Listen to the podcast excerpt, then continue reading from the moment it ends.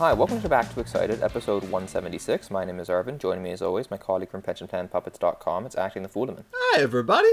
How are you doing, Fulemin? I am not too bad. You? I'm doing all right. Um, yeah, it's we we did uh, what we normally do when we run out of ideas for this podcast. We asked for viewers to send in suggestions, and we always have this irrational fear that we're going to get like three suggestions or three questions, and then Fulemin will put out a tweet or we'll discuss it, and then uh, we are quickly disabused of that notion, and we're like, oh fuck, we have to answer all these questions. yeah. Uh, thank you so much to everyone who responded. This is a wealth of material. We appreciate it. I tried to get everything that came in before the arbitrary deadline that I set that evening, which was me looking at the list and saying, oh my god, this podcast is going to be 100 hours long. I believe there are 47 questions. A couple of them are consolidated because they touched on the same stuff, but people had stuff they wanted to ask, and by God, we're going to do our best to answer it. However, despite our best intentions to devote this whole podcast only to the mailbag, and again, we're going to do a whole full up on that, something happened last night that we feel duty bound to discuss. Yeah, this is a, a, a change in that we're doing our bad take of the week segment at the start of the podcast and not not at the end. Um, so yesterday, um, a member of Hockey Twitter, whose account is locked, so I'm not going to read their their handle or their or say what their tweet said, but they basically just had a tweet that said that it's it's weird uh, how many hockey people have kind of just sort of gotten into crypto in a way that is perhaps a little bit uh, unethical in some sense, or, or a little bit questionable because of you know just the general level of controversy with crypto. Mm-hmm. Right? Is that is that a fair? Um, I think that's very generous. Yeah. I think cryptocurrency is a is a crock, but yes, go on. Yes. So, um, in response to that, so I'm, I'm trying to find the exact tweet now. So okay, so yeah, the original tweet which is basically just like it's weird how reporters are kind of flogging Bitcoin, which you know very controversial for environmental reasons, and you know there's questions about whether it makes sense economically, yada yada yada. We're, I'm, I'm not an economist. I'm not going to comment on that. Um, but then Chris Johnson of the Toronto Star, of TSN, of the Steve Dangle Podcast Network, um, responded to this person. Curious if you've even spent 10 minutes understanding the most important development in human history or no. And as far as I can tell, this is entirely self serious. If it is not serious, then, then we have gotten got. But he's been quite pro Bitcoin, which is Yes, the most prominent Johnson is- cryptocurrency, for a while. So Yes. if he's And- doing a bit, no pun intended, it's uh it's a pretty protracted one. It is. And didn't he write that article about Peter Holland in the Star? Uh, tra- I like- was not sure. I didn't click on it because I feel duty bound not to support that because it was an advertorial by the look of it. So, anyway, um. I, I don't know if he did that. So, but uh, so yeah. I, if that's the case, I don't want to like cash it. But anyways, the, the the point is, Chris Johnson intimated that Bitcoin is the most important development in human history, and I think this just bears some discussion because it is not. No, you see, when you put something up as the most important development in human history, you're putting it up against things like wheels and agriculture.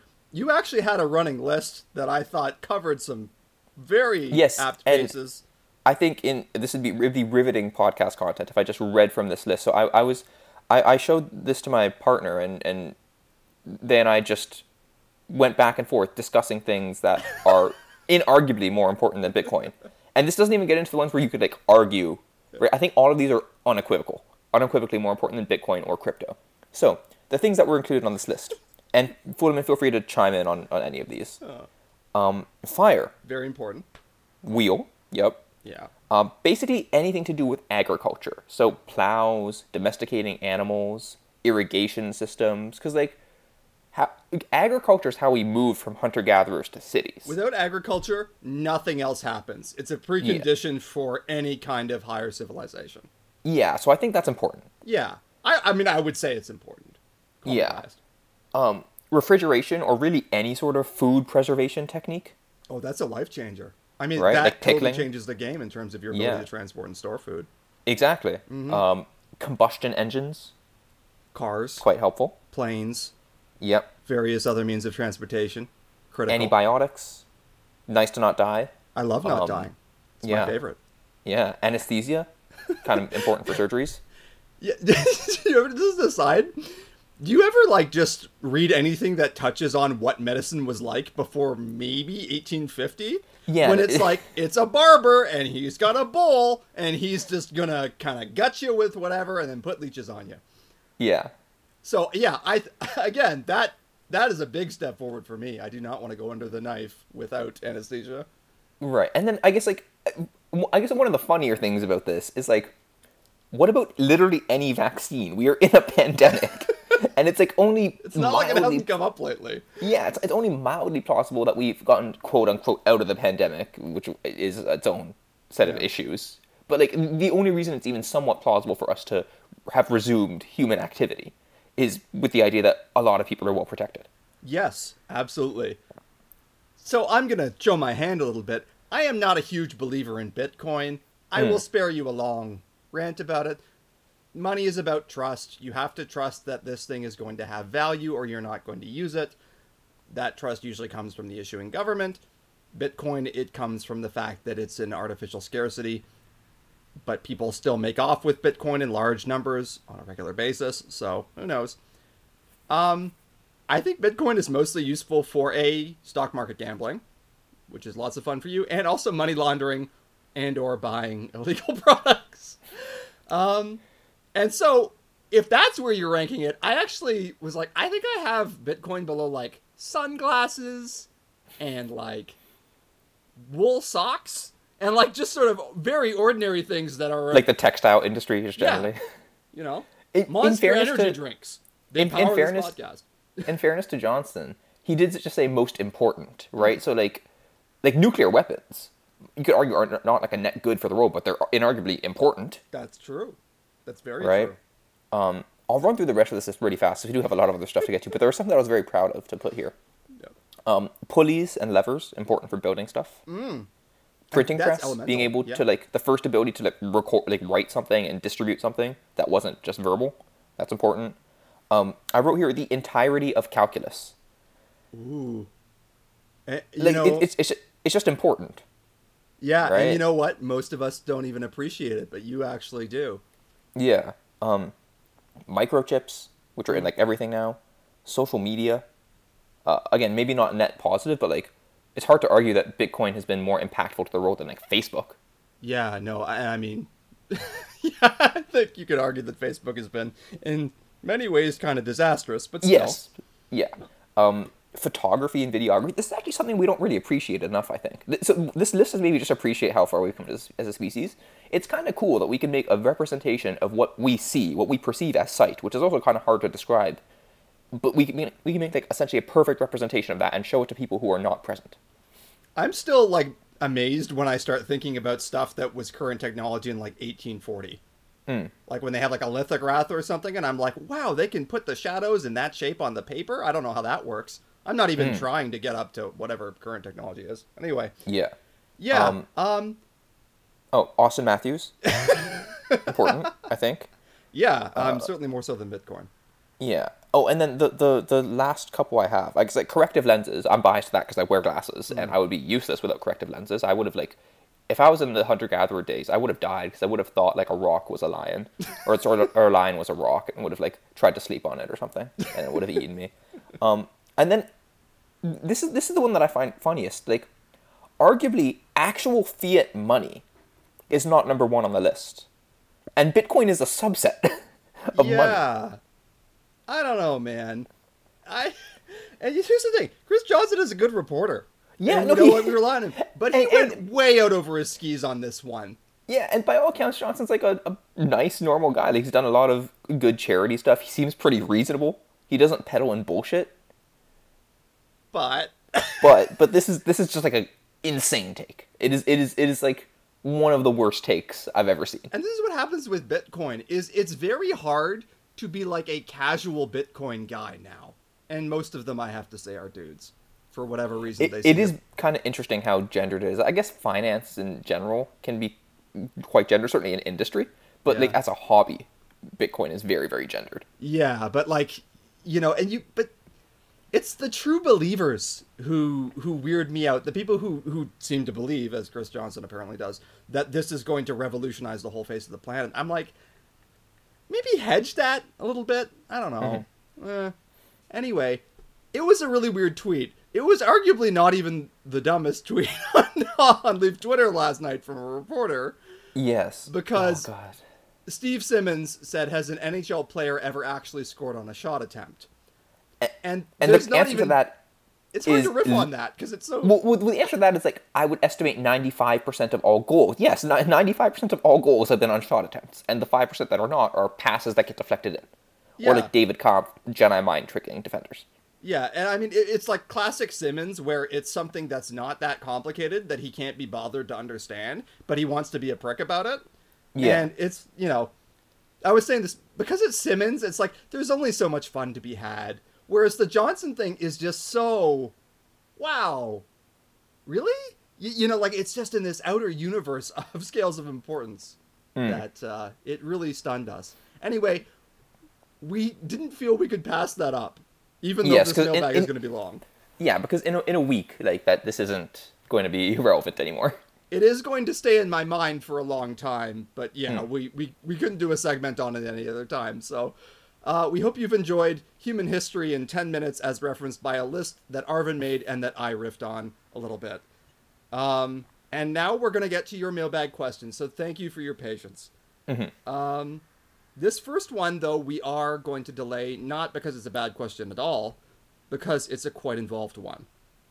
Um, Dom Luszczyszyn at The Athletic wrote an article about heavy hockey and some of his findings that smaller, quote unquote, less physical players actually did suffer a disproportionate decline in production when the playoffs came around. And, you know, this is the, the cliched thing that smaller guys won't be able to get it done when the game tightens up, when there's more hitting, yada, yada, yada. And Dom's article seemed to find that it's possible there's some truth in that in some cases. It's a pretty involved question, and um, I- I'm going to be honest. When we do cover it, Arvind's going to take the lead on it because he's better than me. But uh, we thought that it deserved a, a bit more time than we're currently going to be able to give it in this Yeah. podcast. So we're going to delay on that one. We're not ignoring it. Um, this was DM'd to us by a good pod friend of ours. It's just we want to give it the due attention it deserves. Yeah, exactly. Okay, let's roll. Mm-hmm. With the Leafs' recent ups and downs with goaltending, do you think this turnaround with Jack Campbell's game is just a blip that we can disregard with bright eyes? Because every now and then goalies fall apart by Jared of London. Jared is a longtime PPP commenter, and uh, I think the Wayne Gretzky of PPP comments. yeah, he has commented like 200,000 times. It's remarkable to me that he can do this. Um, I think what he's asking here, though, it, like the, the phrasing was a bit backwards, but he's saying, now that Jack Campbell has looked like himself again for a few games, can we disregard the fact that during the middle of the season he looked like a sieve? Your thoughts? Uh, no, Mm-hmm. just because it's part of the data set, right? Like we could just we can throw it out just as much as we can throw out the idea like of him being uh, of the time when he was really really good, which I don't think any of us would want to do. Like it's part of the universe of possible outcomes for him. Um, so I don't think we can just say, okay, yeah, like it didn't happen. Like it, maybe it gives you some confidence, like okay, you know, maybe he was struggling with an injury, or at the time there might have been some external circumstance, and the, the default we can expect is better.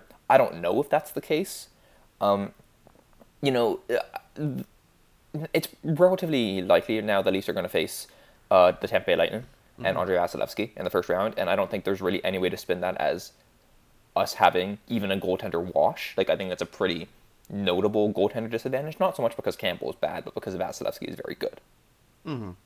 Right, um, and I think one of the one of the great advantages of having a goaltender like Vasilevskiy, and of course this can always be different in small samples, but you know, the, the great goaltenders, you can be reasonably confident of in your projections of them, right? Like you knew what you were getting out of Henrik Lundqvist year after year, um, and you know Vasilevskiy is similar in that regard. So I'm not that confident in Campbell, but also my projection of Campbell is, is not. I don't hold it with high uh, certainty. So basically, I think Campbell just like has higher variance right now, and that that could go you know either way when you compare him to Vasilevskiy in a playoff series. Yeah, and I think that's about the size of it. Look, goalies in general very unpredictable. Even the greatest goalies can implode for a series. Even mediocre goalies can go on a heater. Mm-hmm. And with Jack Campbell, I don't even know what he is because he's had such a wide swing in performances in this season. All we can say is we know he has it in him to play quite well, and we have to hope that that's how things come up. Yep. Uh, how many times in the cap era has the Stanley Cup been won by the best team that season? This is tough to actually say, you know, it's how do you determine the best team? And of course, the classical answer is, well, the best team won the Stanley Cup. So 100% of the time. But I think we're a bit more skeptical of that. What do you think? Yeah, I mean, I, I did a, a oh, I, I should mention like because we got so many questions, I didn't do deep research into any individual question. Um, so this this is like a very vibes check podcast on my end, right? So based on vibes alone and basically no other research, the ones that I had thought were the best teams at the time, like in the year, was Detroit 2008, Chicago 2010, Chicago 2013, Pittsburgh 2016, Tampa 2020, Yeah, I think and arguably Tampa 2021. I, I thought Colorado was probably better last year, you can argue it. Um, yeah, just to put a little bit of um, some kind of method on it, I try. You know, I looked at first of all, the President's Trophy winner has won the Stanley Cup twice in the Cap era, and that was Detroit in 2008 and Chicago in 2013. yeah. I think Detroit 2008, Chicago 2013 are like kind of the inarguable ones. Yeah, very hard to dispute that. And you know, both teams that were in the middle of massive runs, where they were terrific teams. Um, also, sometimes you get teams that win the President's Trophy in years around their Cup win, like Tampa Bay had it in 2019 and then won in 2020. Washington had it in 2017, won the next year. Um, so often, you know, what it is is you have these very good teams that get in the top tier, hang around, and eventually your number comes up. Um, unless you're the San Jose Sharks, who will be much lamented. Um, it's hard to determine who the best team is once you get away from who finished first or who won the cup. Like you can look at XG, but it doesn't capture everything. Mm-hmm. And you know, I, I don't think the Carolina Hurricanes were the best team in hockey like a million times in the last decade. I mean, that's oversimplifying it, but I, I think, I think the actual best team maybe wins a third of the time or a quarter of the time, Yeah, something like that. but it's it's almost always one of the best five. I would put it that way. Um, how are you both doing from Super Maurice? Isn't this a nice question? Curious about us as people. I like that. Arvind, how are you doing? I'm all right. Yeah. Yeah, busy. I wrote the lyrics to Flagpole Sitta by Harvey Danger, which are I'm not sick, but I'm not well, and I'm so hot because I'm in hell. Make of that what you will. which players in the system play meaningful games for the Leafs next year? From Sweetwater 1981. What do you think? Uh, you go ahead because I, I I have a pretty boring answer when it comes to this. I think zero isn't out of the question, but Right. one, two, three, and you know, the possibilities are, as I see it, Nick Robertson, Alex Steeves, Joey Anderson, or that Joseph Woll appears a bunch. I don't think any of the defensemen are coming in. No, the Leafs are so kind of stacked up on defense as is, especially if they end up re-signing Giordano. Yeah, like they just have too many bodies in the way, and especially you know the emergence of Liljegren makes it very clear he's going to have a spot next year. Um, and then you have these end end of the lineup forwards. Robertson has been on a bit of a heater lately, but you know it's hard to know what to expect from him. And then Steeves and Anderson are fourth line probably guys.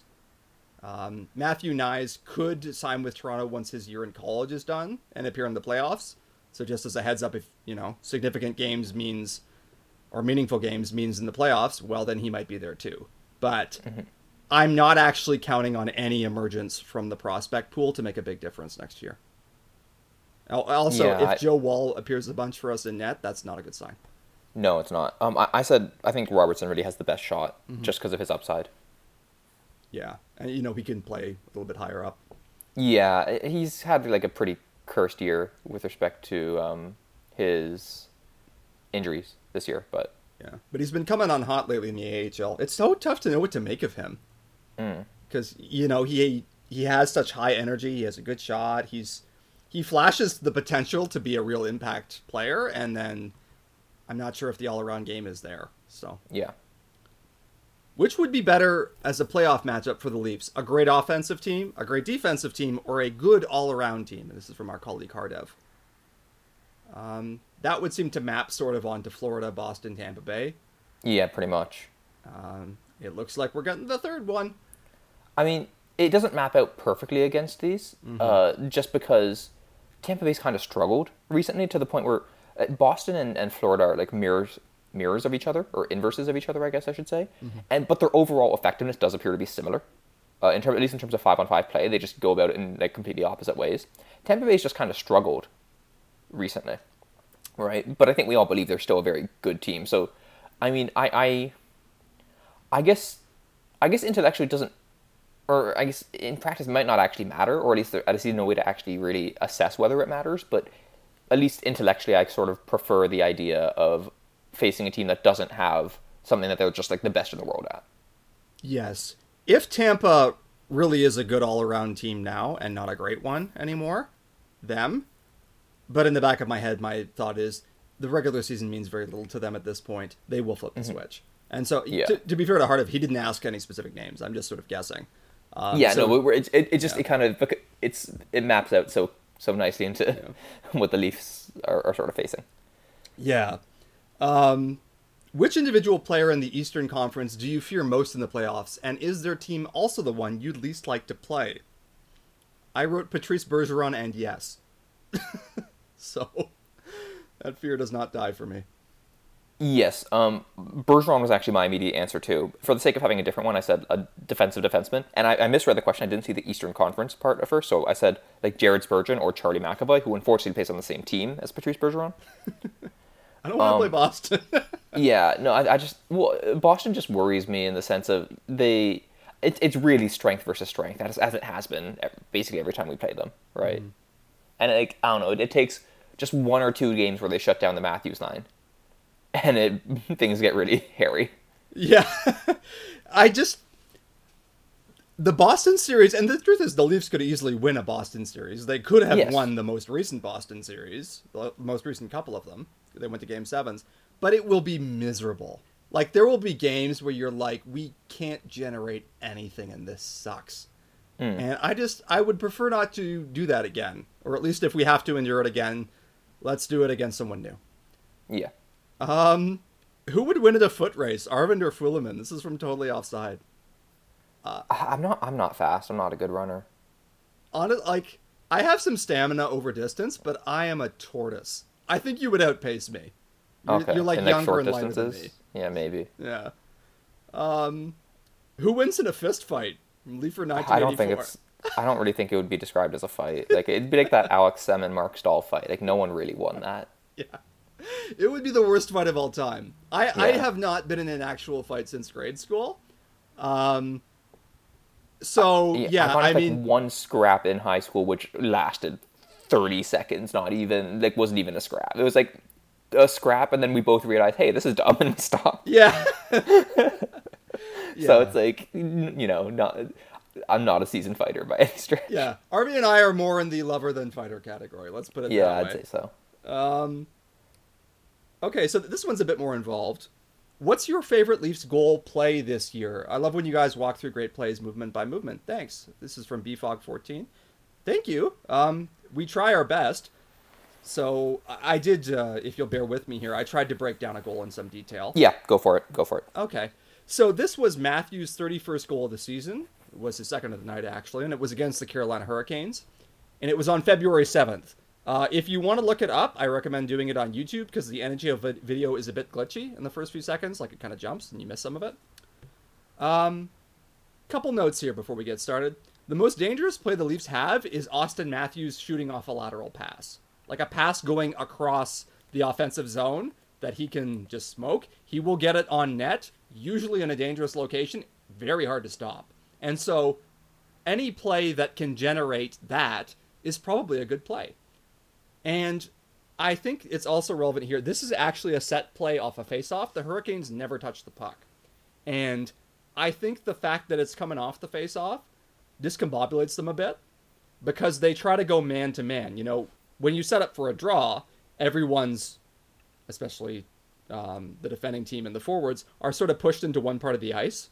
And so you have to mark your guy and stay on top of him. Whereas you can't really cover an area in the same way that you do when everyone is spread out. And I think that that kind of leads to some weird stuff here. So, set the stage. Matthews is taking a face-off on the left side, from Toronto's perspective, in the Hurricane zone, and it's late in the second period. Matthews wins the puck hard off the boards back to Rielly at the left point, and Mitch Marner immediately turns back to the blue line.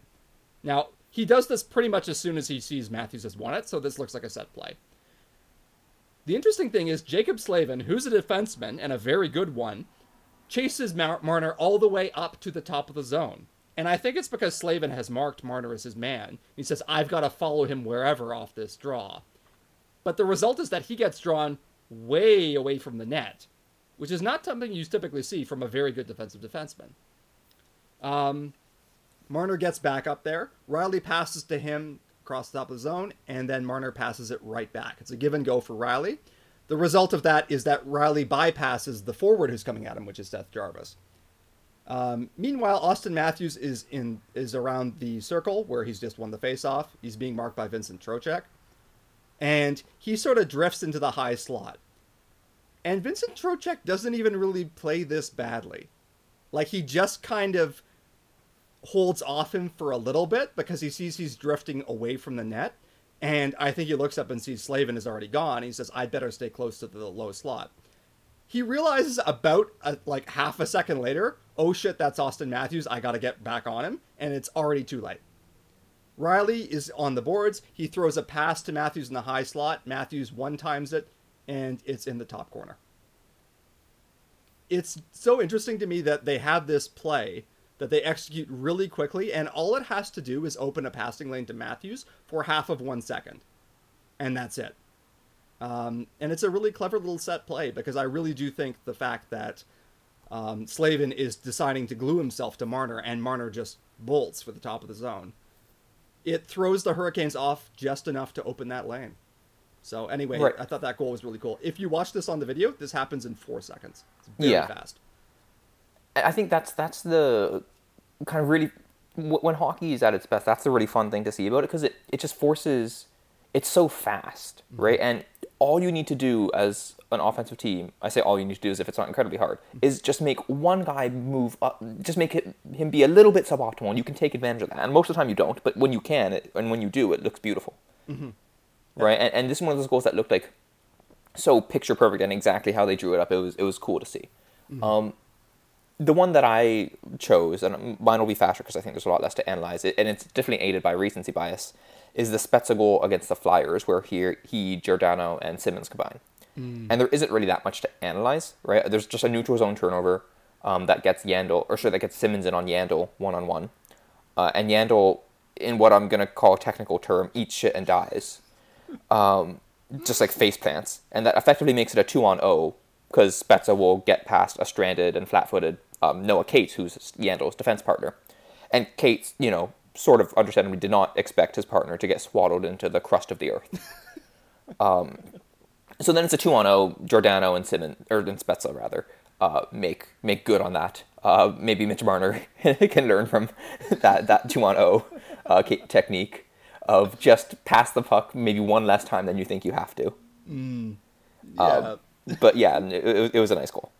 Yeah, I mean that, that's a fun one. I have to say, everyone like Keith Yandle eventually got scratched, and so his hmm. Iron Man streak was broken, and everyone was like, "Oh, that's pretty rough." And I'm like, "Yeah, I get it," but also it's like Yandle hasn't really been an NHL caliber defenseman for a Yeah, while. I, I'm, I'll be happy that Kessel takes it because, like, as much as you know, you can crap on Kessel for his terrible defense and stuff like that. Like, he is and will have been an NHL caliber forward for that entire time. Yeah, like he's always worth playing. Whereas Yandle, there came a point where the streak was keeping him in the lineup.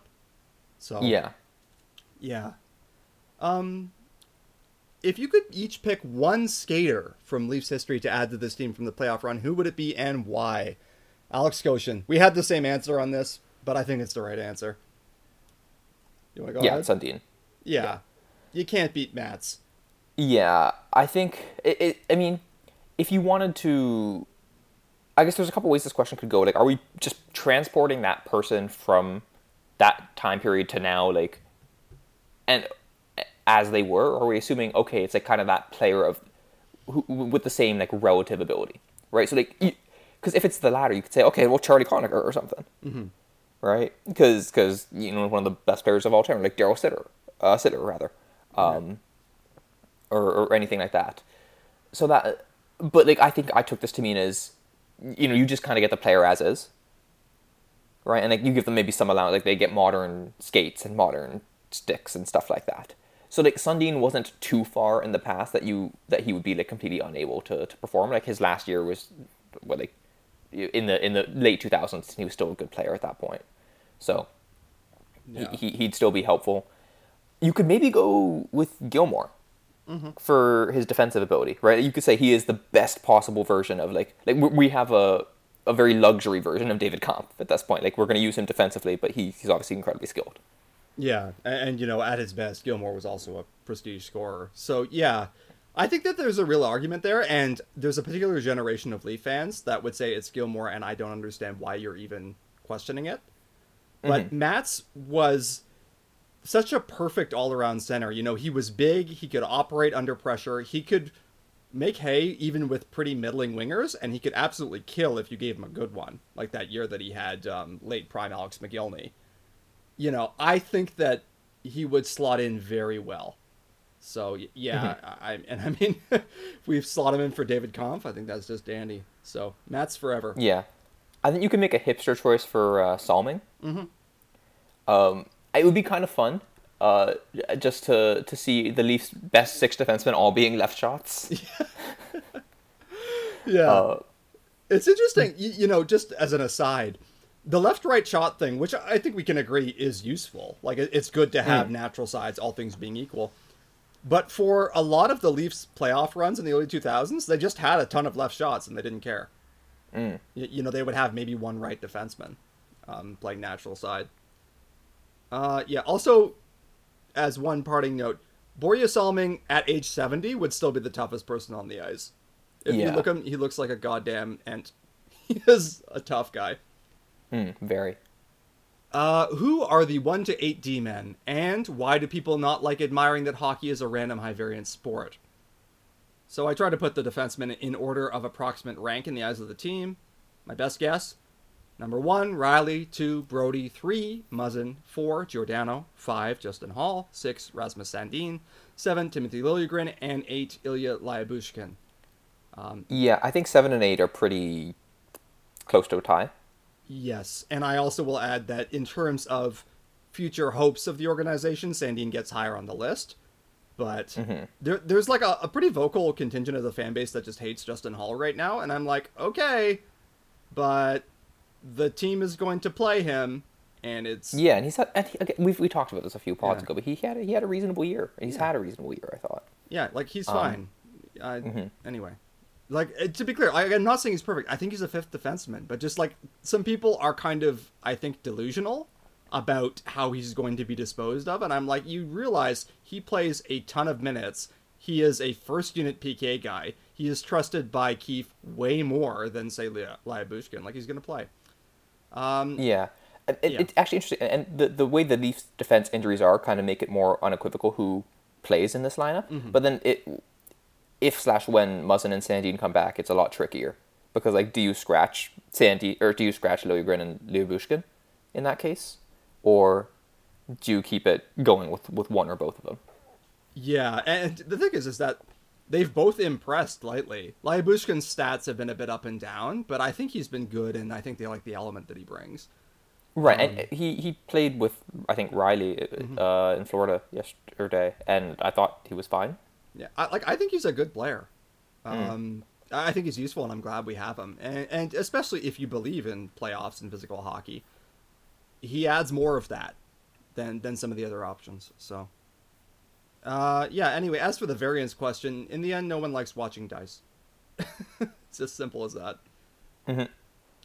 Uh, do you guys feel safe attending the upcoming Maple Leaf Stanley Cup parade given the spike in COVID cases throughout the province? Should masks be mandatory at the parade?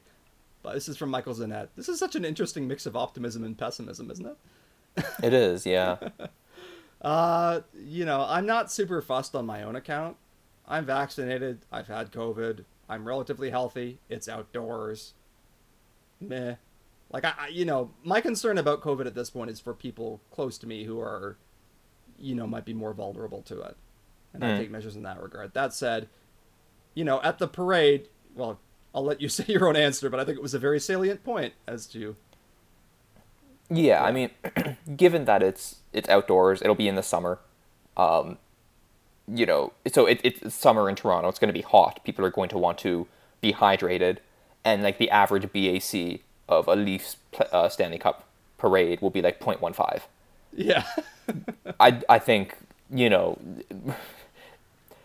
I, I, I don't think masks are that helpful, and I don't think people would wear them in that case. yeah, Sorry, I should say I don't think masks are that helpful in that context. Masks are very helpful generally. yeah. I want to be very clear This is a pro mask podcast in general, but yeah, like in this, it's not going to happen. So whatever.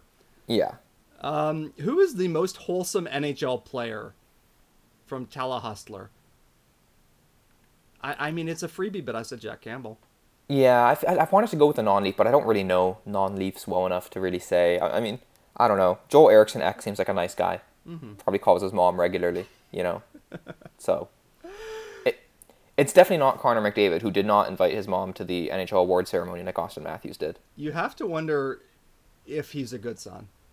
And Yeah, you have to wonder if he even likes his mom. Yeah, I mean, we're just asking the question, and you have to think it. Uh, it means that he shouldn't win the Hart Trophy over Auston. Yeah, do we do we want the Hart Trophy to go to someone who doesn't like their mom? What are we saying as an organization, as a league, as a people, if we don't award uh, a beloved son like Auston Matthews? Um, I, I'm going to be honest. I don't actually know who truly is wholesome because so much of this is like public perception from a distance. Yeah, yeah. You know, and uh, if there's anything else we've learned in the last 15 years, it's that a lot of people who present well in public may not be as lovable as we hope. But I'm going to choose to believe in Jack Campbell. Mhm. When will the Leafs get a player like Tim Stützle from Six Sports Dark? I mean, Yeah, it there, there there's like I think this is like a kind of a, a joke um, question in the sense of there's been like some Sens fans who have been like bragging about like how good Stützle is. Yeah. And it's like, oh man, the Leafs wish they had a player like this. It's like, I mean, he's a good he's a good player, but like, eh, I I'm still very much in the phase of the centers, like looking at the centers and being like, oh, that's cute. yeah, I'm sorry, but the Leafs had a season where they had three rookies who were performing at least as well as Stützle has this year. And Matthews was already very clearly going to outclass him. Uh, it, the Leafs have the likely Hart Trophy winner this year. Yeah. it's like like you can shit on the Leafs for so many things, but not having elite players is not one of them at this point. yeah, or like cool young players. Like I hate to tell you that, but we got real lucky with that one. The playoffs, we've been fucked, but that's a different thing. And to be clear, mm-hmm. Stützle is a good young player. I don't begrudge Ottawa being happy about him, being protected. Oh, they You know, should. like, yeah, they should. They should be psyched. He's he's cool, and he's going to be good for them for a while. I think.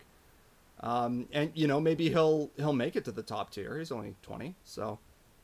Um, He's and he's had a good year. yeah, he has. You know, he, and he's gotten to this thing about you know Brendan Gallagher called him a diver. I don't know, like maybe he embellishes a little, but I'm gonna be honest. Every single team has players that embellish.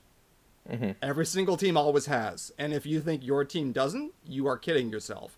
There are Michael Bunting has never died. What are you talking about? no, uh, well, no, okay, I meant except us. It, it's weird how we've never had one, but other Yeah. players Other teams do though. Yeah, but you, you know, uh, every now and then there'll be something that's really egregious, and you'll think, okay, that's that's a bit much. But I, I don't know. I think Stützle's a fine player, and I don't have anything personal against him. Um, which Auston Matthews look do you prefer, mustache or clean shaven? And do you think you will ever see him with a full beard? Um, I think his mustache looks horrible, but it seems to have empowered him. So, Mm. you know, I, I, I meant I I'm like Stockholm syndrome to thinking the mustache looks fine when it's it like I, I agree it, it kind of it's a weird look in objective sense and it's like when you look at him at first it's like kind of jarring. Mm-hmm. Um, but then I'm just so used to it now that it looks really weird when he doesn't have it.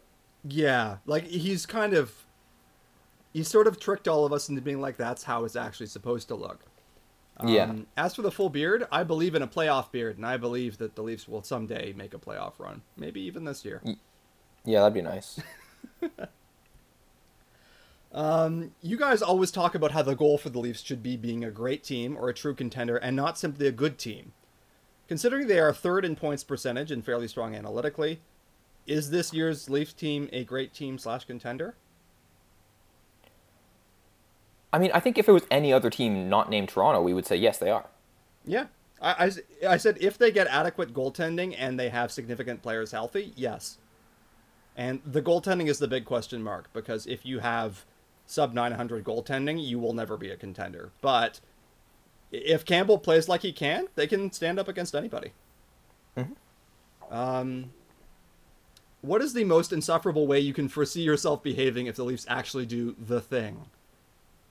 Uh, you had a modest answer for this one. You're you're a strange Yeah. person. Yeah, well, I, I don't think it drastically changes. my- Like, I'll be happy, Yeah. right? And like, I'll, I guess like, I'll spend a lot of time on YouTube watching various videos of Leafs scoring goals and winning the cup and whatever. But I don't, I don't think it changes my behavior that drastically. Honestly, part of that is I'm in the U.S. Yes, that's true. So like, j- there's just like a not not that many people who care about hockey here relative to Canada. Yeah, I mean, I gotta be real with you, and this is a personal thing. I would probably bring up the year just sort of at random occasionally just to be a jerk because the thing that bothers me about the 1967 thing is not really that it's been, you know, 55 years or whatever. Lots of teams have long cup droughts, some teams have never won it, whatever. It's that it's become one of those things that people who aren't funny use in lieu of a joke. Hmm. And that shit sucks, man. And by the way, you can dunk on the Leafs and be really funny about it. And I've seen players from other franchises. God knows they give you enough material. It should, yeah, this should be a layup. And like to be Yeah. clear, I've seen some really good slams on the Leafs. I have to admit, uh, just in recent months. Sabers Kevin seems to make a point of it. I will take my vengeance on him soon. I promise. But uh, the 1967 people who think that it's like that's a joke in and of itself, it's like, man, you know, okay, but you kind of suck. So yeah, I, I would probably just be like 2022. Um, yeah. What's your playoff game watching routine? Do you have any pregame superstitions? Arvind? I don't have any superstitions, but I, I do this like honestly kind of psychotic thing that is I'm fully I'm not proud of this. Okay. And I I've been told by many people, including my, you know my brother and and you know I've mentioned this to my partner as well, and they're they're like this is sort of dumb. But I sometimes get too nervous to watch a game. Mm. So instead, I'll just kind of like sit in my anxiety and I'll have like the NHL or NBA, if it's a basketball game, play by play open and it's like refreshing. So it, it's like really useless because it's just like same shot thing. on goal by, by Auston Matthews or whatever. Yeah. And I just sit there looking at that because I'm too nervous to act. Like I'll have the game on, but I'm just like, it's in the background, it's on mute, I'm not looking at it. So I, I do that when it's like really nerve wracking. And I think it's like it, it's really stupid for a variety of reasons. One, like I enjoy watching hockey. Like it, it, it's just I find it stressful, but I do enjoy watching hockey. Um, but also like this doesn't really alleviate the stress of it because I'm still thinking about it. I'm just not. I just don't have the picture in front of me. I just I think I'm absorbing very minute in parts of the game. I guess it turns it into like a slow drip instead of a torrent, which is Yeah, may- maybe better. I don't know. yeah. So yeah. so it, it it's it's not it's not a good thing. Yeah, I feel you. Sometimes I just sit and stare at the screen like an insane person. I do have my Jokerit jersey that I got randomly on a whim at the start of the pandemic, and I think I'm going to keep busting that out for the playoffs. I've done it before and it hasn't really worked, but neither has anything else, so Yeah. I like it. Um, with Tristan Jarry out, what's the name of the mystery goalie that Pittsburgh will call upon to lead them to another cup alongside Mark Donk? That's from Wasp Film. Uh, I said Dan Blamp was the, would be his name. Just- You have a real talent for these names. it's just silly noises that get stuck in my head. The actual answer appears to be Casey DeSmith, who, who they're going to play, but uh, in my heart, it's Dan Blamp. yeah. Um, this is from uh, friend of the podcast, Jake Beliefs. Kerfoot, Engvall, and Mikheyev. Fuck one, marry one, kill one. Let's go. This is the classic middle school game of FMK. Um, I mean, I tried to interpret this sort of in a hockey-ish context. I also, you know, maybe we're also considering these people as potential romantic partners. We can do that too. Um, my answer is actually the same in both cases, so it kind of works. Yeah. Um, I said I would marry Kerfoot. I think he's steady and has long-term potential, both again as a spouse and as a winger slash emergency center. I would say fuck Engvall because he is on a heater and also he's quite handsome. And I think Mikheyev, I'm sorry, he's leaving in free agency, so you know. Yeah. See you later. So I actually had basically the same logic. The only other thing is like Kerfoot's like a in terms of the spouse potential. Kerfoot's like a Harvard guy. I feel like I'd be able to like he might be a better conversationalist, which I think is important to me. Yeah, you got to be able to communicate, right? Right. Yeah. And like I think the language barrier would be tough with with Mikheyev. That's true. You know, it, it's tough to have the bases. You know, then you're just remitted to the the physical intensity, and you know, as much as he's great on the shorthanded thing, maybe we want a little bit more. Yeah. Um, what lines would you run at forward and defense with and without a healthy Ondrej Kase and Rasmus Sandin? Woo. Okay. Uh, do you want me to go through this? Do you want to go through this? Yes, because mine were exactly it was the Okay. Yeah, we, we had a consensus. So when healthy, and unfortunately Michael Bunting may or may not be, we'll see. Yes. Yeah. So, Bunting, Matthews, Marner for the first line. Kerfoot, Tavares, Nylander for the second. Third is Engvall, Kampf, Mikheyev. And the fourth line is Blackwell, Spezza, Simmonds. If Kase is healthy, put him at fourth line right wing, swap out Wayne Simmonds. Um, on defense, I had Rielly Lyubushkin, Brodie Holl, and Giordano Liljegren. Um, I don't feel great shuffling anyone out for Rasmus Sandin, just because one, he's another left shot, two, it's after a long layoff, and three, I'm not sure the fit with Rielly is perfect. Mhm. There's an argument that just say, hey, just play your better players, and Sandin is a better player than Lyubushkin, I think. Yeah. But like I, I put him in tentatively and say, okay, I'm gonna run Rielly Holl, something like, or sorry, Rielly Brodie, Sandin Holl, Giordano Liljegren. I don't feel great about it, but that's kind of where I, I wound up. Any thoughts? Well, and also with Yeah. um, with Giordano and Liljegren taking up PP two spots, like and, and doing an okay job there, it, part of Sandin's value becomes a little bit more Mm-hmm. tenuous on this Leafs team. yeah, Like in the in the playoffs, because he's not as useful for special teams. Like the because if you if you if you lose out, um, if you lose out having him there, you still have Giordano and and and Liljegren. yeah. I, I mean, I, I also have to say, if Muzzin is healthy, they will play him.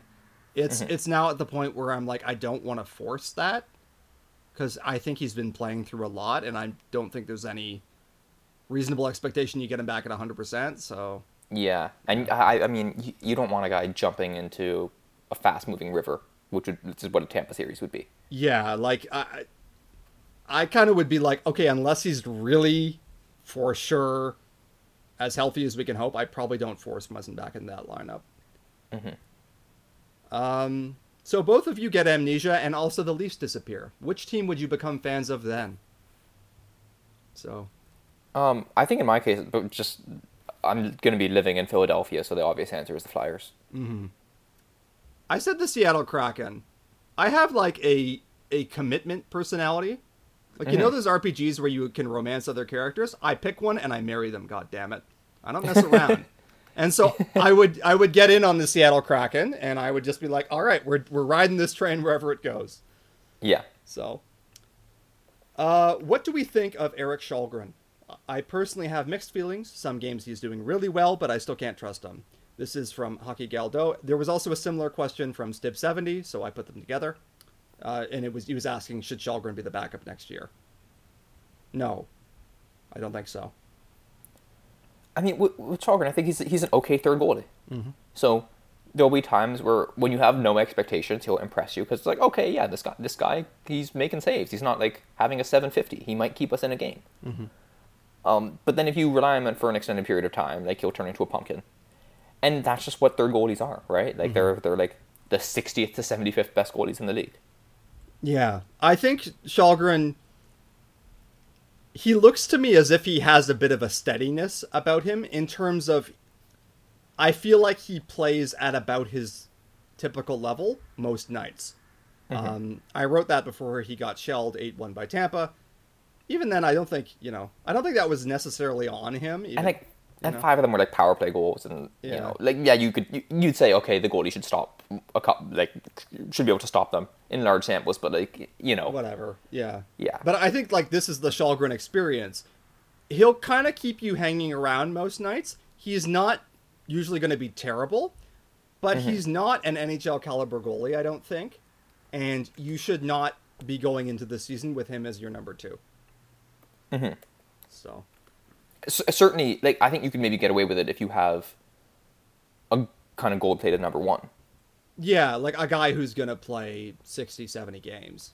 But... like if you have Vasilevskiy, and, and we, we said you know Tampa was go, heading into the season with like a kind of crappy backup. Was it Brian Elliott? Yep. Um, So, but they've gotten away with it more or less.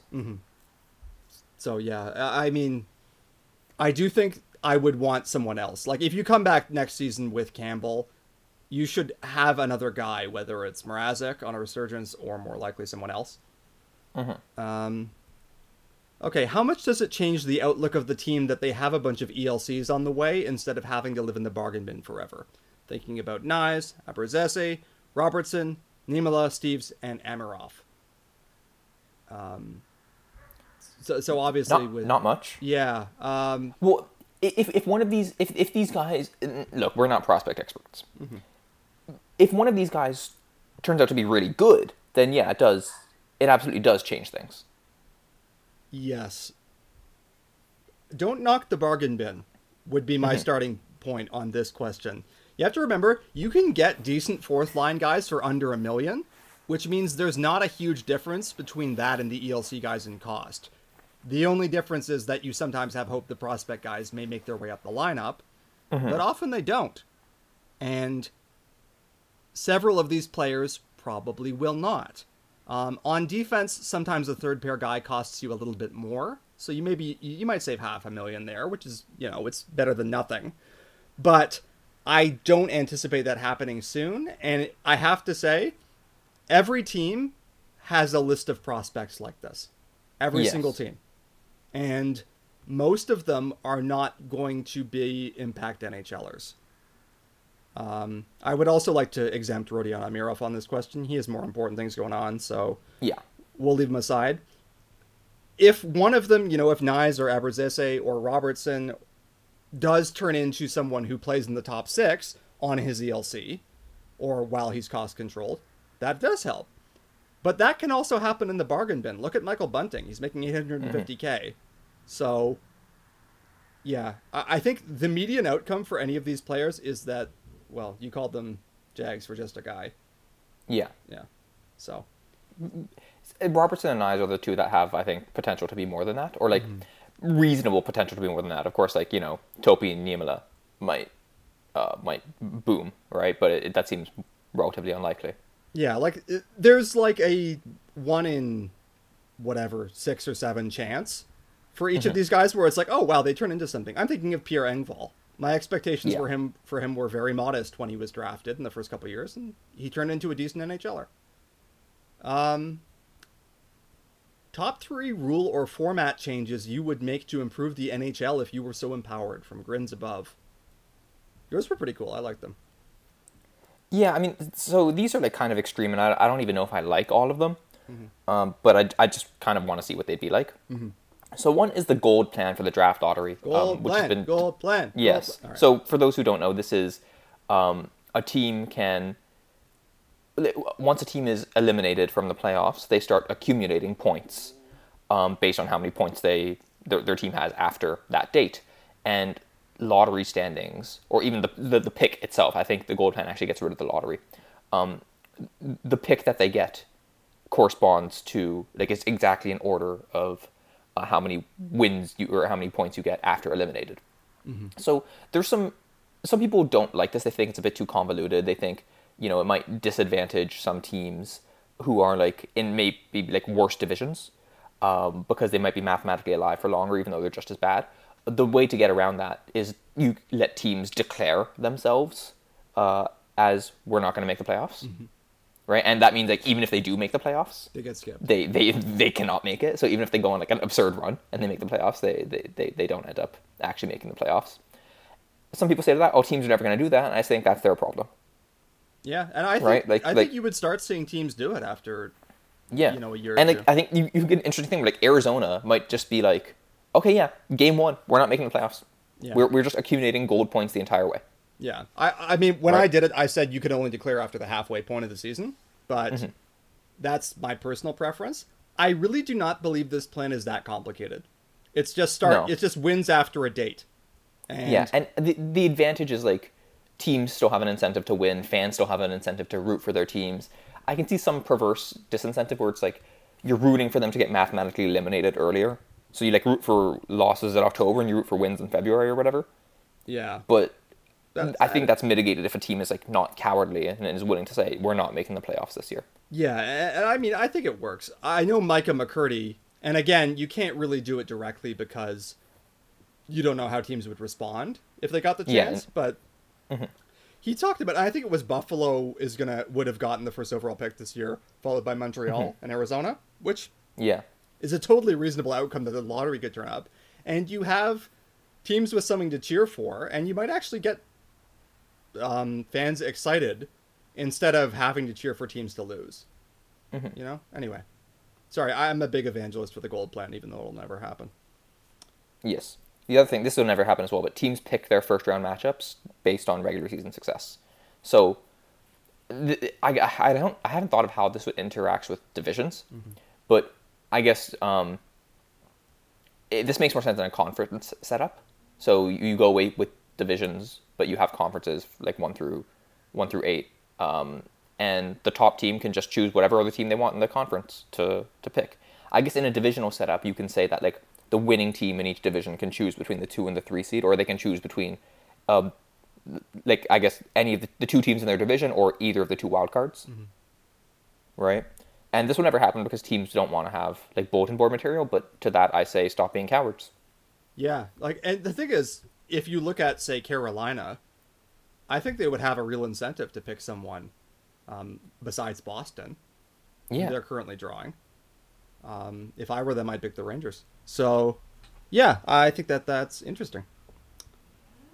And then the last one, this is like by far the most extreme because it's the mo- it relates to gameplay. Um, I want to get rid of most face-offs. I think there should be face-offs only to start a period, after a goal, or puck out of play in the neutral zone. In every other situation, you you just choose uh, one team to give possession to based on how it happens. So like icing, you give the puck to the offensive team. All five offensive players line up in the offensive zone um, above the hash marks. The defensive players line up below the hash marks. Any formation you want the puck can start with any offensive player. Blow whistle, game starts.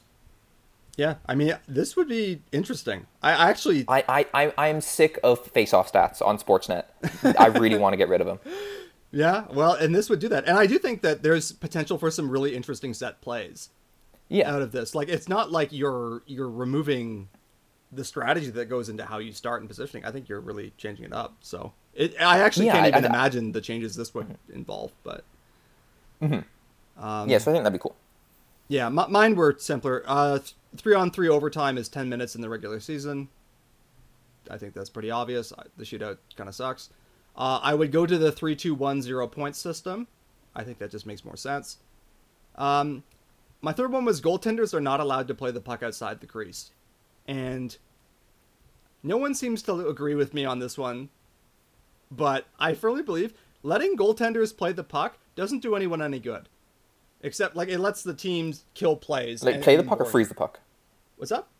Play the puck or freeze the puck? Play the puck at all. Okay. Um, like and like I would like, you can design a zone where it's like they're allowed to freeze it. That's fine. Mm-hmm. But like this stuff where they go behind the net and they try and make a pass out, get rid of all that stuff. You know, Hmm. like they're already semi-protected players. You can't body check them or something. Leave them out of it. And Mm-hmm. if that means they have to wait for someone to come in and get a chance and then try a wraparound, too bad. Um, we have coddled goalies too long in this league, and it's time for us to take a stand. yeah, I, I, I, I'm. It, it- again, it would be quite different. Yeah. I'm not like opposed to it uh, immediately, but yeah, very diff- very different. Yeah, to be clear, that one never seems to get much support when I trot it out, so I'm kind of resigned to it. It'll never happen. But 27. Anyone have any sense slash insider info as to why the Leafs second power play unit has gone with two defensemen? That's Mark Giordano and Timothy Liljegren lately. The results have looked good, but I kind of thought the two defenseman power play ship sailed a few years ago. That's from R4 333. Um, Um, yeah, go ahead. Oh, so, uh, so you raised the point in, in, our notes, which was, I mean, the second power play unit plays for like the last forty seconds of the power play. Um, this guarantees more or less that an actual defense pairing is out there when the power play ends, which is useful. Um, potentially limits some some marginal bad outcomes uh, when the when the where you're like stuck on stuck with four forwards on the ice or a forward doesn't get off in time and you're you're playing suboptimal personnel when it gets back to five on five. Um, the the other thing is, and Justin Bourne has talked about this, where it's like, yes, in general, four forward power plays are better than uh, three forward power plays, but that isn't always going to be the case for every single team, right? And especially like if your second power play unit is out there, it's because your first power play unit hasn't done anything. So you know it. It, I, I would view it more negatively if we were building our power play around a, a 2D unit. But here it's like, okay, we have this 2D unit that plays the end of a power play if we haven't done anything. Um, we can get an okay shot anytime we want because Liljegren has an okay slapper, or uh, I think I think a pretty decent slapper. Um, I don't I don't hate it. Yeah, I agree. The other thing, like again, it's a big difference when it's the second power play unit. Like the first one is, you know, Matthews, Tavares, Marner, Nylander, Rielly. These are all guys you absolutely want playing tons of power play minutes. By the time we're looking at the fourth forward on PP2, who would presumably be playing over Liljegren or something, you know, like we're looking at names like Kerfoot and Mikheyev, and you know maybe Pierre Engvall. I think that there's a real question as to whether that's a big deal, um, especially when you consider some of the other benefits that you just elucidated. So, Yep.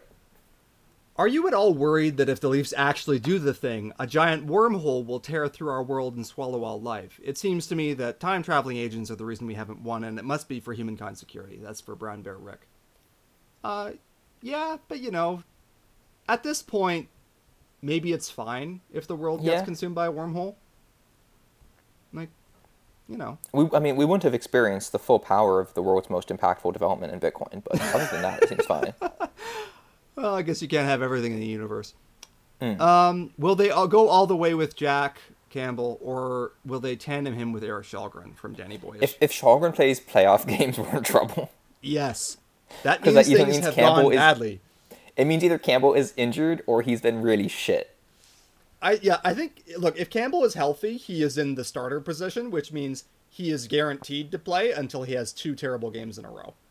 Mm-hmm. Um, even then, I think it would be a bit of a tough call, and it's And like if you have two terrible two terrible games in a row, you're you're halfway to losing already. Yeah, like the situation where I'm envisioning us actually starting Erik Källgren instead of Campbell is like the team is in an elimination position. Sheldon Keefe is out of answers, and he thinks I've got to do something to change this up because Campbell has allowed ten goals in the last two games, or something like that. Like Campbell is the starter until things go disastrously wrong. Um, this next one, which surprised me a little bit. Why is Auston Matthews so bad in three on three overtime? He always seems to get caught defensively on predictable plays like give and goes, etc., and is scored against from Grinder Mitch. Uh, with respect, Grinder Mitch, I don't think this is quite true. Um, now, I I did look at this um, before the game last night, uh, which I missed for the record. I was out at the, out at the movies, believe it or not. But this season, Matthews had three three on three goals for and four against. Career he was eight and six, so he's actually above water. He's a good three on three player. The thing about three on three is getting caught defensively happens to everyone because there's so much space every time you fail to score and you lose possession. Like to take advantage of a chance, you have to push up at least two players ahead of the opposition. That means that there are at least two players behind you with only one defending player. That's why you end up in these 3v3 situations once um, possession opens up, where it's just rush, rush, rush, rush, rush, back and forth. Mhm. That's just the nature of the the game at, at that point in time, and I don't think that it's anything Matthews is doing wrong. I think he's a good 3v3 player. Yeah, it's also I don't care that much if he's not a great three v three player. It matters like once or like you know a handful of times a year, and then not at all in the playoffs. So it, it's whatever. Yeah. I, I I agree. I don't think he's a bad three on three player. Yeah. He has some very notable three on three goals, right? So like, I don't know. I yeah, I just question the premise here. Yeah, I, I think that you know certainly if you see a painful goal against and he's on the ice, I understand why that sticks in your head, but I don't think that's borne out. Um, which obscure depth forward from the Phil Kessel era stands out most in your mind? Joey Crabb and Jerred Smithson are the ones for me. That's from Pseudo Lindenberg. oh man, there have been some guys. Hmm. This is let's remember some dudes. Uh, Brandon Kozun is always in my mind. He was five nine and he was really fast, and he came out of the gate really hot one year. He tore up the KHL after that, and I still kind of think in my heart that he could have been a useful scoring forward. Yeah, there's a world where he has like a, an NHL career. I feel like he does. I don't know, and I feel like sometimes you know size bias worked against him because he was he was small, but he was very quick. Um, Yeah, I the first guy that came to mind favorite was Jay McClement, but he's maybe not that obscure because like he, he was a regular, and he played for us for for a little bit, and we overplayed the hell out of him at times. yep. Um, the other one, like, I don't know. I actually I actually had to go on Hockey Reference and look up other guys to be like, oh, did I remember that person? And the one that stood out to me is Joakim Lindstrom, and I had could not tell you anything about his time with the Leafs. I believe that was during the tank year. Um, there were some weird lineups towards the end of that. Like I, I always remember Eric Brewer, who was a defenseman, Yes. um, was here for like six games, but one of them was his thousandth NHL game, so they did the silver stick ceremony, and like no one, like the crowd was like, "I guess, good for you." Like nothing personal, but he played such a tiny fraction of his career with the Leafs that he made no impression. And even they interviewed him after, and he was like, "Yeah, this is weird," but um, anyway, it was just a funny little event in a Yeah. weird season. Has this season changed your opinion on the floors and ceilings of Liljegren, Engvall, and Mikheyev? Um, Liljegren a bit. most notably. Yeah. I mean, Mikheyev, it's Mikheyev is it, it's kind of he's showing that it is possible in a year for him to to finish on his chances, and I think that that's the that's the biggest difference in terms of his his upside this year. Is he's like he's actually scoring, especially off the rush, but his play driving has also been really good. So that that's been genuinely impressive. Yeah. I, I, Liljegren was the one that made the biggest impression on me. I thought he was likely to be a third pair defenseman at some point. Now that box is checked. He's mm-hmm. doing it. He's doing it well. That's established. So I guess in that sense, the floor is confirmed. I'm open to the possibility he's going to rise higher. I'm not sure of it, but I'm not ruling it out. And maybe I think there's a bit more of a chance than I once did. Hmm. I, I still have a hard time knowing what to make of Liljegren because there's such a combination of limitations and yet real abilities and good results. Mm-hmm. Engvall and Mikheyev, I think, are just sort of at the better side of their outcomes, as you said. You know, like they're they're both finishing a bit now, but it's within the range of what we could have seen. It's just what it was before to some extent, plus some some goals going in. Mm. Where will they drive the cars in Fast and Furious 45? From Pids 88.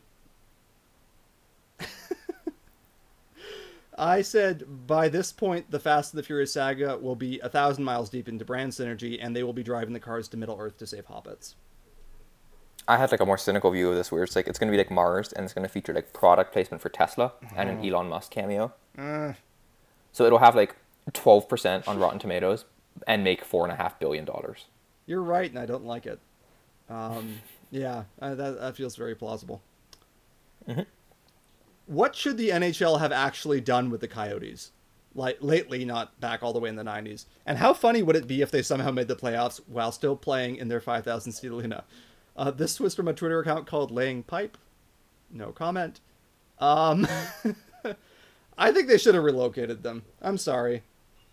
Like I, I just I don't think that this is working, and it's I think it's not worked for too long. But Yeah, it's I don't know. I I have mixed feelings about that. I mean, the five thousand seat arena is just kind of city. The prices for them are also they also seem kind of expensive.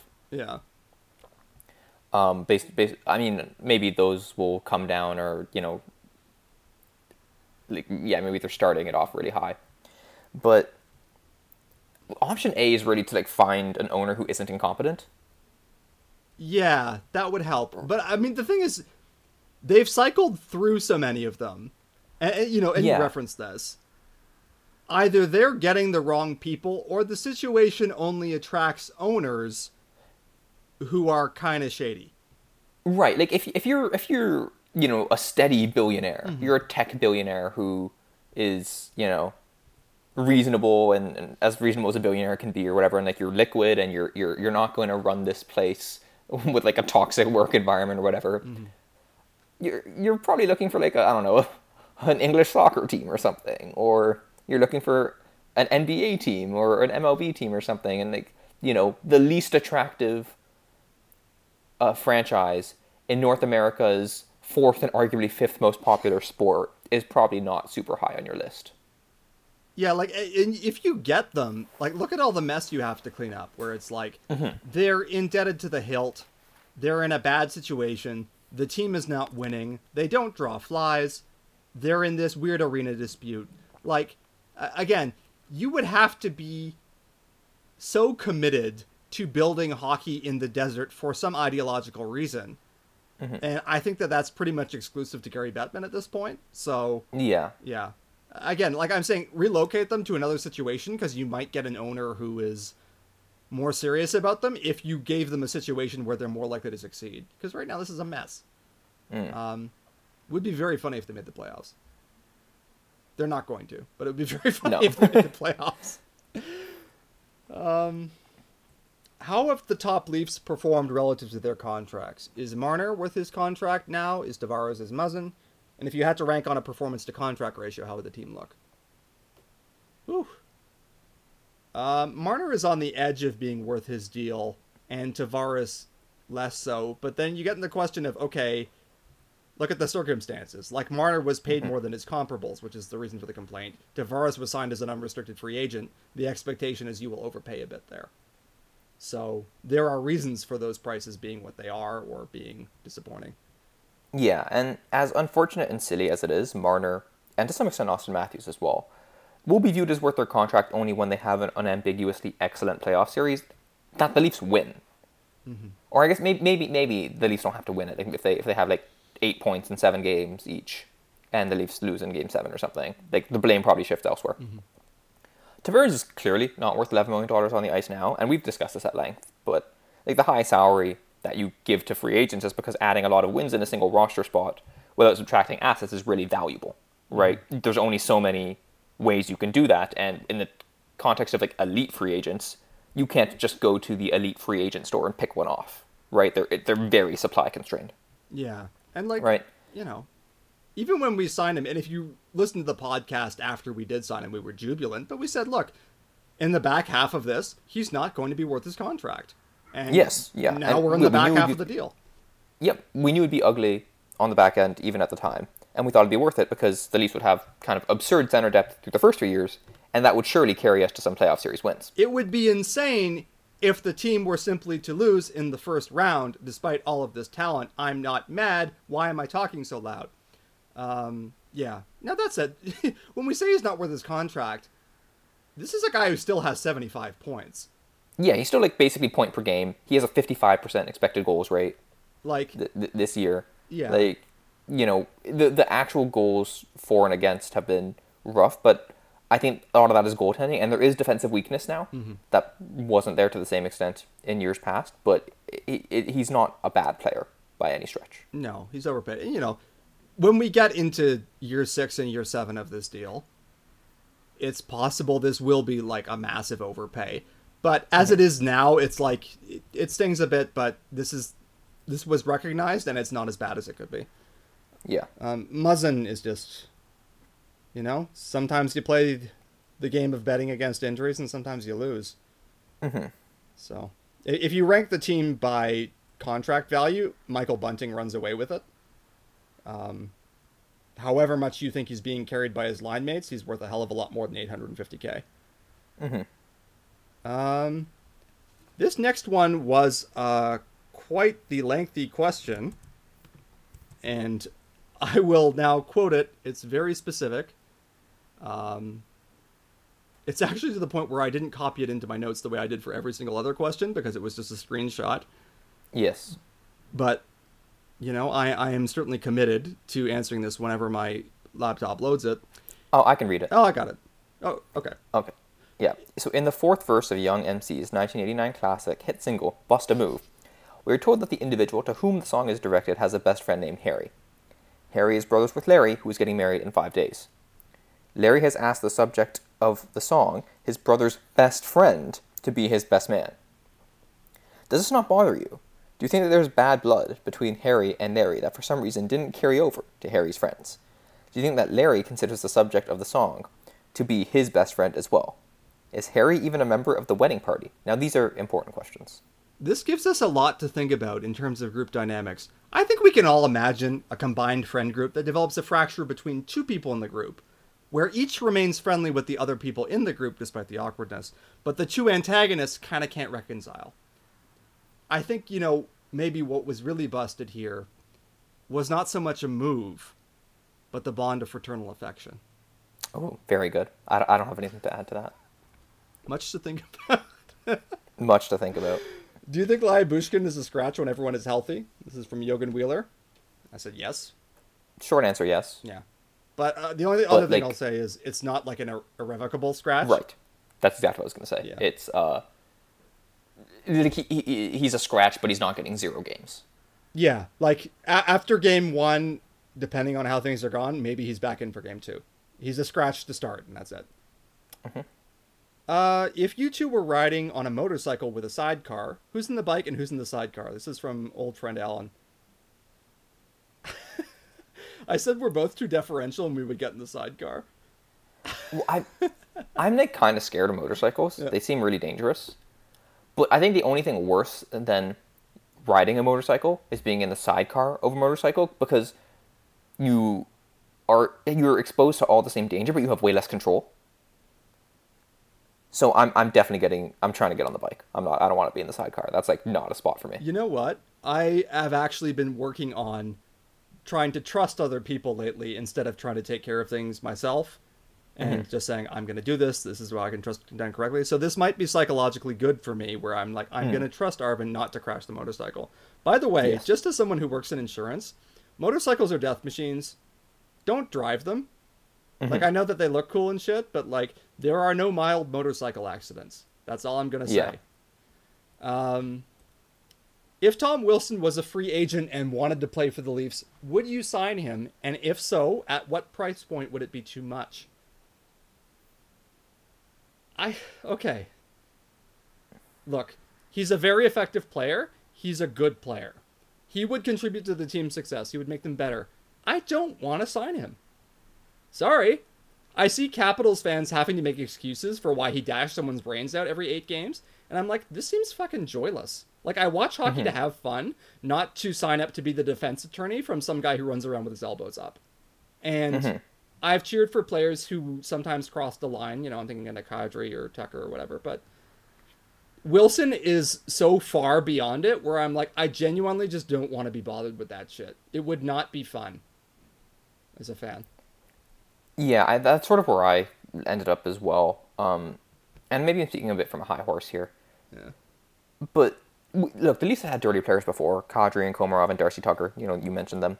And I rooted for and liked all of those guys. I'd like to think there was some level of difference between that and what Wilson has done over the course of their career. Um, and, and, you know, Kadri and Komarov, Komarov was more pest than dirty. He had some dirty plays. But, like, I think in each of those cases, it's like it's not fun when they have a dirty play. 'cause It's like, yeah, that was dirty. I don't want. I don't want that to happen. Right. That that that's not that's not a good thing. And I think Leafs fans, like all other fans, are, are also kind of they're hypocritical in this, where it's like you know someone else gets a, a bad hit and they're they're like, oh yeah, so that was terrible. Guy should be suspended. And then when the Leafs have a guy who has a bad hit, mm-hmm. Leafs fans, just like any other group, is like, oh, it wasn't that bad. You know, they make excuses basically. Yeah. And I don't want to fall into that trap, but I'd prefer we don't sign people like Tom Wilson. Yeah. You know, just and I meant like sign tough players by all means, but Wilson does cheap shit. I don't know, like Yeah. he, he's a rat in the shape of a giant, and so he, he Mm. doesn't get tagged the same way because he, he will fight over it, but he Yeah, know, it's dirty. he's a good fighter too. Yeah, he is. Um, re playoff hockey and player attrition. How do you rank team depth in the East? This Leafs iteration is probably the deepest yet. Compared to other teams, they look among the strongest up front and D. Goal is probably the biggest question, but can still be considered okay depth. That's from Vert Similitude. Your thoughts, Arvind? Um, I think we've talked, we've alluded to this before, but I think Engvall and Mikheyev scoring in particular has made the Leafs depth, the forward depth, look way better than it was than we thought it was at the start of the year. Um, and David Kämpf proving adept. Like we thought he might be underqualified for that third line center role, um, because you know his offense was completely non-existent, and it, it mostly has been, and we weren't hundred percent sure that he'd actually be able to successfully um, run a, a shutdown pairing or a shutdown line, and his offense has been a little bit better than advertised. Part of that is luck. He's he's shooting, and the team is scoring at a much higher rate with him on the ice than they did in basically any other um, season of his career. But primarily, like his defensive impact has been has been good and strong as well. So like having those three kind of be at the upper levels of what we could have expected for them has made the Leafs depth look a lot better than I, at least I thought it was initially. Um, regarding other teams in the East, I think Florida is comfortably the deepest group of forwards. I don't think it's that close. I think the Leafs are pretty um, comfortably in that next group of teams that are that are sort of similarly similarly deep uh, among forward options. The Leafs defense is actually kind of absurdly deep when you look at it, right? There's like eight NHL caliber options. Um, now, J- Jake Muzzin of last year would be like particularly amazing depth. Is Jake Muzzin this year? Is it injured slash Rusty Sandin? So like injuries have kind of taken away that depth. But like if you look at the Leafs defense core, just the names and if you if they're relatively healthy, you think that's a pretty deep defense core. I think, I have to be a bit of a parade runner here. There's a question of how much good depth actually does you. Um, it's mostly that you have somewhat of a better chance of surviving injuries, but the Leafs defense already has the injuries it has to survive, Muzzin and Sandin. So we're kind of here. Um, you don't get bonus points for having more guys who are good in the press box. It's just that you'll survive injuries better, and like that's fine. Um, if the Leafs' big forwards start getting injured, they're in deep shit, as we found out last year against Montreal. In goal, I don't think the Leafs have useful depth at all. Mrazek is out until May and probably later, so I think he's out of consideration. Campbell is still a bit of a question mark, and then Källgren is a third goalie. I think pretty much every other team can produce a AHL caliber starter. So I like I'm glad to have some depth. It's better than nothing, and it means that we're you know, we can at least match up against other teams and feel okay about it. But uh, I think strength is more important than depth. Um, Yeah, I agree. if and how would you change the award for the Masterton? Kind of random, but I think it sucks to debate who overcame the most by Conman744. I mean, I get it. Yeah, it does feel It weird. feels weird to rank tragic circumstances. Yeah. Like, I get the desire to commemorate people who have proven resilient. Like, you know, you want to make a gesture or, or honor um, their resilience and stuff like that. I think maybe you could dispose of the nomination process where every team puts forward a guy. You know, because half the time it's like you have a guy who overcame being bad for a year, and then you have him, comp- you know, supposedly in a nomination class against someone who came back from cancer and that feels weird. I think if you want to keep doing it, you could just have the the league pick a guy and announce it. A lot of years we kind of know who's going to win regardless. I don't think the nomination thing has to happen. Agreed. Would you rather spend a whole day hanging out with your all-time favorite Leaf or get 10 minutes alone with Brian Burke where you can scream at him as much as you want? From Javio Cruz. Um So I mean, I think I would probably scream at Brian Burke. I have a lot of unresolved fury about him. Mm. Um, yeah, and, and you mentioned, you know, I'm not sure, like, how much do you discuss with players? Even, you know, Right. I yeah. I'm. I'm. What, what am I doing with this player for the whole day? I feel like that's a that's a lot of time. I feel like it'd be awkward. a whole day. Yeah, it's a lot. I mean, there's there are players I'd want to hear some thoughts from. They probably don't want to hang out with me. No, I'd be like, They- they- these, these guys are They have better things to do. asking me nerd questions and shit. Yeah. Um, yeah. Whereas Brian Burke, something about him just uh, infuriates me on a very deep level. So, yeah. It. I think it's the the confidence with which he he says like obviously incorrect things. Yeah, like Pierre LeBrun was talking about the three two one point system, which I think, which I like, but people can dislike it. Um, but Burke was like, "It's a terrible idea. It has no support," and you know he gave his his reasons, which were kind of nonsense to me. And it's like that's classic Burke. Like he can't ever have an opinion where he's not a prick about it. And I know that that's suited his public persona, but it's just like that level of smugness combined with, frankly, the level of failure that he had with the Leafs. It, it's kind of galling. Um, who has the stronger Selke argument between Matthews or Marner this season? Can you see either of them ever winning the award despite the stigma attached to both, which is Matthews doesn't PK and Marner is a winger? And that's from 123 Jazz Hands 321. It's a fun name. Right. I.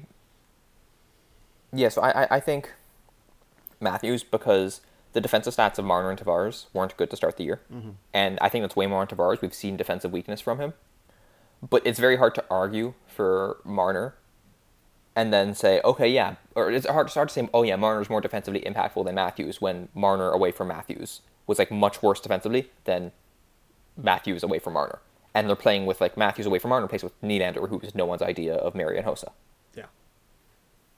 I think that that's all valid. Um, I picked Matthews too. Just he controls the game when he's on the ice, and even when that isn't defense per se, it has defensive impact because if you control it, the other team isn't. I don't think there's any chance really, unless Matthews starts killing penalties. Um, Marner uh, again the the trend has gone so hard against wingers at this point. Like Jere Lehtinen won it 20 years ago, and that was the last one for a winger. I just I don't think it's going to happen. As good as he is, you might get to a point in a kind of a rosy scenario, I guess, where Marner's been really really good for a long time and hasn't won a lot of individual hardware, and there starts being a campaign behind him just for the sake of we should give something to this really good player. I'm envisioning sort of what happened with the Norris with Drew Doughty, but that's a very specific scenario. I'm not sure it's going to happen. Mm-hmm. Uh, can you explain the plot and narrative arc of Terry Pratchett's Discworld series in 34 minutes and 59 seconds by Mike Stevens?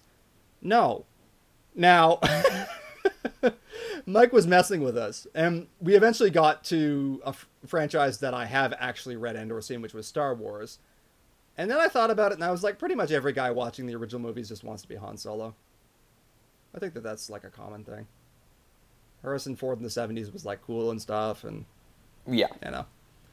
Um, which of these free agency deals do you sign slash let go, and why?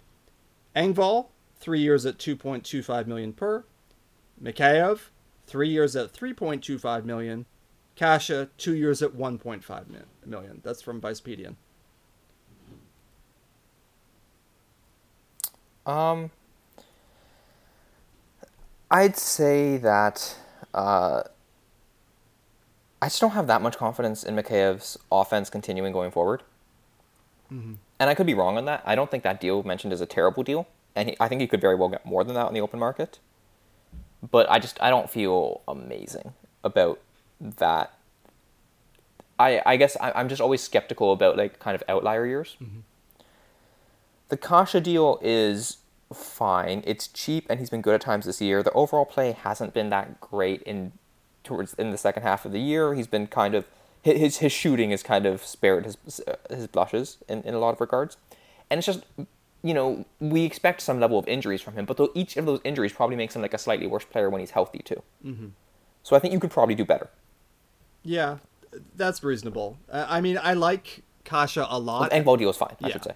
like all of these deals are pretty well placed because none certainly none of them are obviously bad and, and Kase I, I still like in terms of the talent but yeah there is a question you know you're going to lose 20 games probably to injuries for him and at, at some point that's going to start affecting even the games he does play maybe it already has so yeah i i think i take Kase at that level because i think there's still a pretty good chance you get a lot more than 1.5 million out of him, but it's risky. And and I also do probably let Mikheyev go just because I don't know that he'll keep shooting the lights out. I keep Engvall because I like him a lot as a defensive forward. Um, your topic is the power kill in the form of a question. How has the Leafs power kill changed our lives for the better? It's from Courtney Earl. Um, it's fun. Yeah, I mean, I think I think trying to go is such a momentum shift because you're like mentally expecting, okay, there's a reasonable chance we lose a goal here or we give up a goal, and then suddenly it's like, oh, we scored a goal. In fact, like this, this is awesome, right? It's like it's like finding it's finding a, a ten dollar bill on the ground, Mm-hmm. right? Like it, you're, the the surprise and like the expectation, the change from expectation is very helpful. Yeah, like it's it's great, and I do think that the psychological impact is maybe sometimes more than the actual value. Um, and I like that we can do it, but I don't know how much I would count on it. I mean, it's fine because the Leafs also have a good penalty kill per se. Um, by all means, put McCabe out there, and maybe you put the fear of God into a defense or something, and they make a mistake. But yeah, it's fun. Thoughts on a 1 to 16 playoff format, either using a traditional format or play in with first round buys for the top seeds? Uh, this is from Kono Emo 16. I kind of prefer a 1 8 1 8 format. Yeah, I, I do think travel concerns are legit, Yeah. and you don't want. I, I wouldn't want a Seattle Tampa round one matchup.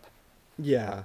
And, you know, Like that's just a bit of a pain. yeah. And time zones are a thing. Like they are. and it, it also like, it's also not just for the players, Yeah. but for um, it helps for media as well, Mm-hmm. and it helps for for ratings, right? Because like you want you, you don't want Tampa fans to basically not be able to see half their games because they start at ten. Yeah. Uh, you know, it's one thing when it's the finals and there's only one offering. And, you know, they usually try to put them all at about 8 p.m. anyway.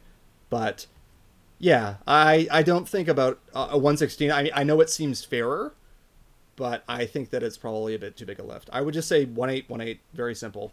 No need to overthink it. Uh, and finally, from Sabres Kevin, front of the pod, are the Sabres a big rowdy team or the biggest rowdy team? The Sabres are having a fun little run because they've had a little surge in the latter part of the season. It's obviously they're not sniffing a playoff spot, but you know they're there's some optimism in Sabres land again. Um, the biggest thing that this seemed to be referencing is Tage Thompson, who came back in the much maligned Ryan O'Reilly trade, didn't do a whole lot for a couple of years in the NHL, and this year has absolutely exploded. Yeah, um, One of the craziest developments I've ever seen for a player in terms of a breakout year. Like it's it's almost like William Karlsson esque. right. And it seems equally likely that he continues it, or he just goes back to like maybe he scores like twenty goals next year, right? Yeah, like Like I, I don't know if this is legit or not. yeah, I have in, no in the idea. sense of can we expect him to be a 30 plus goal scorer year on year Yeah, like he had 14 points in half a season last year, Mm-hmm. which is fine. And this year he has 37 goals and 67 Yes. points. Like he's playing like a real first line center. Um, the reference to how big and rowdy uh, the Sabres are, particularly impinges on Tage because he's six and a half feet tall. Like he's a huge ass forward. Now he is 24, so he's in that part of the growth curve where sometimes stuff's going to happen, and stereotypically big players take longer to find their footing. So maybe he has just kind of figured it out. In which case, that would be a huge benefit for the Sabres. Um, and you know they also have Owen Power coming, who is himself quite big. And and i feel like owen i mean i'm not again not prospect expert but i feel like owen power got like underrated somehow Yeah, it got weird. like he i don't know it seemed like pretty obvious he was a good player Yeah, like he went first overall for a reason. And I don't know if it was just the crazy pandemic year made everyone less confident in the draft or, or what's going mm-hmm. on. But yeah, I think he's going to be quite good for them. I think you can see the outlines of a Sabres team that ends up being pretty good. It's not too hard to imagine them contending for the playoffs in a couple years. Um, so yeah, I think we finally made it to the end of our mailbag. Thank you again to everybody. Wow, that was a lot of questions.